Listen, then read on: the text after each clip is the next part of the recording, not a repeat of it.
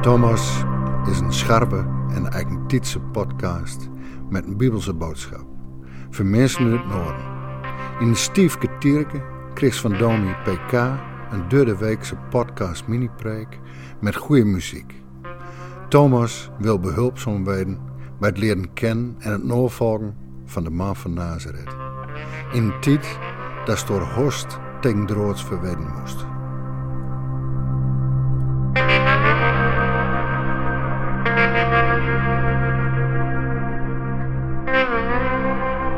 Wanneer heb jij voor het laatst aan iemand iets pijnlijks verteld over je eigen leven? Een van je angsten, een blunder of een van je slechte gewoontes? Omdat jij en ik nu eenmaal makkelijker praten over succes dan over falen, is er een internationaal evenement ontstaan dat bekend staat onder de naam Fuck Up Nights. Wereldwijd komen er in meer dan 300 steden van Tokio tot New York mensen samen uit het bedrijfsleven om hun missers, fouten en carrièreblunders zonder filter met elkaar te delen. En tijdens zo'n avond vertellen vier sprekers in zeven minuten over hun verkeerde beslissingen en fatale inschattingsfouten. En op die manier willen ze door openheid, schaamte voor falen en verlies doorbreken en van elkaar leren. Blijkbaar willen jij en ik ons ten diepste niet beter voordoen dan we zijn, maar vinden we het fijn om met elkaar pijn te delen. Zoiets werkt, denk ik, relativerend en bevrijdend. En dat zie je ook terug in de, de doorleefde wijsheid van Psalm 126. In deze psalm wordt je opgeroepen iets met je tranen en verdriet te doen. In deze podcast ga je ontdekken welke kracht er uitgaat van het delen van verdriet. Je zult merken hoe je om kan gaan met rouw en hoe jouw verdriet vruchtbaar kan zijn. thema bij deze podcast is: laat je tranen niet verloren gaan.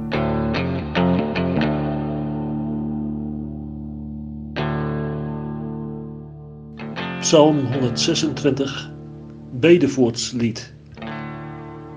Toen de Heer een ene moek aan de gevangenschap van het volk van Israël, was net of dat we dreumden. Onze mond was een en al lach, onze tong niks als blijdschap.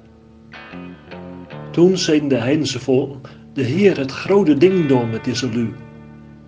Ja, de Heer het grote ding met ons doen. We wat deur en deur blieden. Heer, maar ook ene aan onze gevangenschap. Een ene zoals met de woorden die een ene moeten aan de dreugde in het zuiden. Zij die in troon zijn, zal zingen bij het maaien. Hij die jankt de bak met zoordracht, komt zingt weerom met arms vol groen.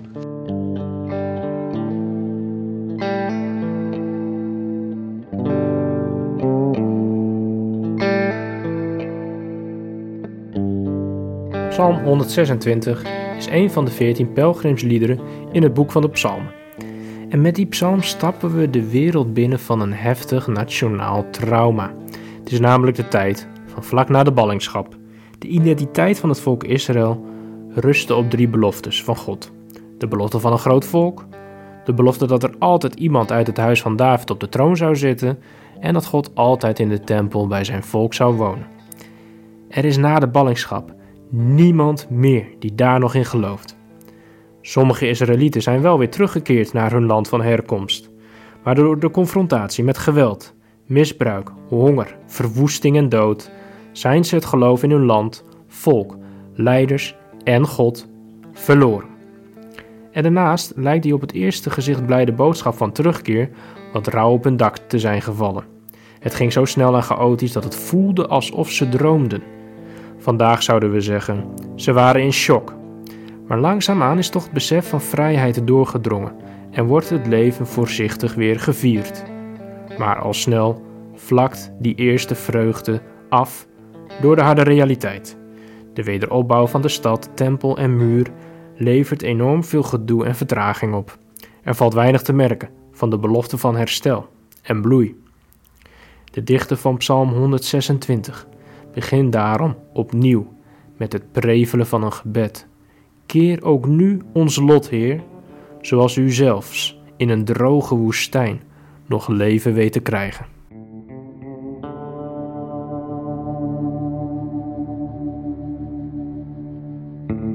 En dan volgt in vers 5 en 6 die mysterieuze wijsheid van de psalmdichter. Wie tranen zaait, zal de lach oogsten. De bidder van Psalm 126 heeft ervaren dat deze crisis, dit nationale trauma, de toekomst niet sluit, maar opent. God wil opnieuw beginnen en uit de gebrokenheid iets moois laten opbloeien. En zo vindt deze dichter zijn geloof opnieuw uit. En merkt hij dat tranen waardevol zijn en iets te vertellen hebben. Dat gaat zo ver dat hij jou als lezer durft uit te nodigen om ook wat met je tranen te doen, namelijk zaaien. Bewaar je tranen daarom niet voor jezelf, maar strooi ze uit over de akker van Gods koninkrijk. Voor christenen is dit ook een beeld dat Jezus Christus, de Zoon van God, in herinnering brengt. God de Vader strooide hem met tranen in de ogen, als zaad uit over de akker van de wereld.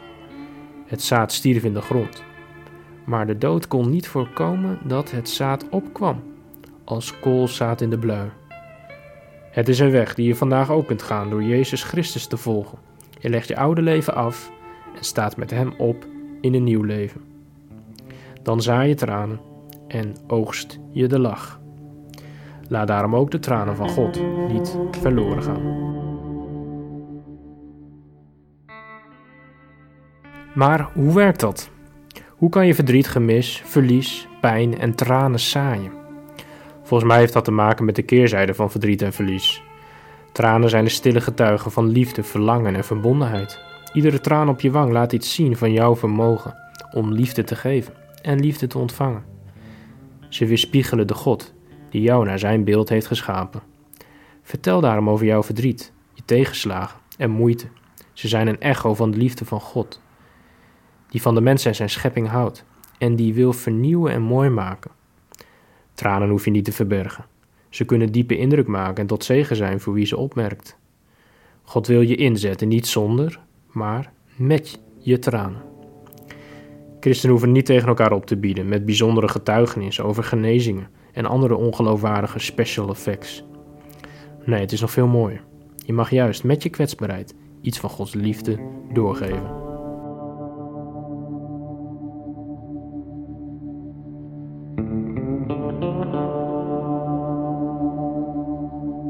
Komende zondag herdenken vele kerken de gestorvenen van het afgelopen jaar. Eeuwigheidszondag. En dat is mooi, want je wilt graag meeleven en laten merken dat je aan iemand denkt, die iemand is verloren. Maar dat kan best lastig zijn, dat meeleven. Wat moet je zeggen of doen? Eeuwigheidszondag geeft de ruimte om dat samen met elkaar te delen. Manu Kiersen, de bekendste specialist in België en Nederland, als het over verdriet, verlies en de laatste levensfase gaat, heeft een lijstje met 16 dingen gepubliceerd die je beter niet kunt zeggen tegen mensen in verdriet. Ik noem er een paar. Misschien heb je er wat aan. Hoe gaat het? Je moet hem loslaten. Je moet vooruit. Pak je leven weer op. Ik weet precies hoe je je voelt. Het is het beste dat hij zo niet is blijven leven. Gelukkig heb je nog twee kinderen. Zet het uit je hoofd. Laat je kop niet hangen. Je kunt ervan leren. Je komt er wel overheen. Jij bent veel te emotioneel. Je moet rouwen. Je moet sterk zijn. Veel sterkte. Ben je daar nog altijd mee bezig? Of hoe oud was hij? Om geen traan verloren te laten gaan, kan je beter laten merken dat je weet van het verdriet van een ander. Pas op met ongevraagde tips. Oordeel nooit over de pijn van een ander. En ga ook niet te snel preken met vrome teksten. Als je hoeft niet alleen te zijn, want God is erbij. Stel open vragen en luister naar de verhalen. En geef de ander zo de mogelijkheid om zijn of haar tranen te zaaien. Laat je tranen niet verloren gaan. Is dat geen vrome praat waar je niets aan hebt als je zelf te maken krijgt met diep verdriet? Iemand met pijn kan juist het gevoel hebben dat God afwezig is en zoveel te dragen geeft. Dan zit je toch niet te wachten op dit soort opdrachten? Bij dit soort vragen is het goed om te benadrukken dat verdriet in deze psalm nergens wordt vergoeilijkt.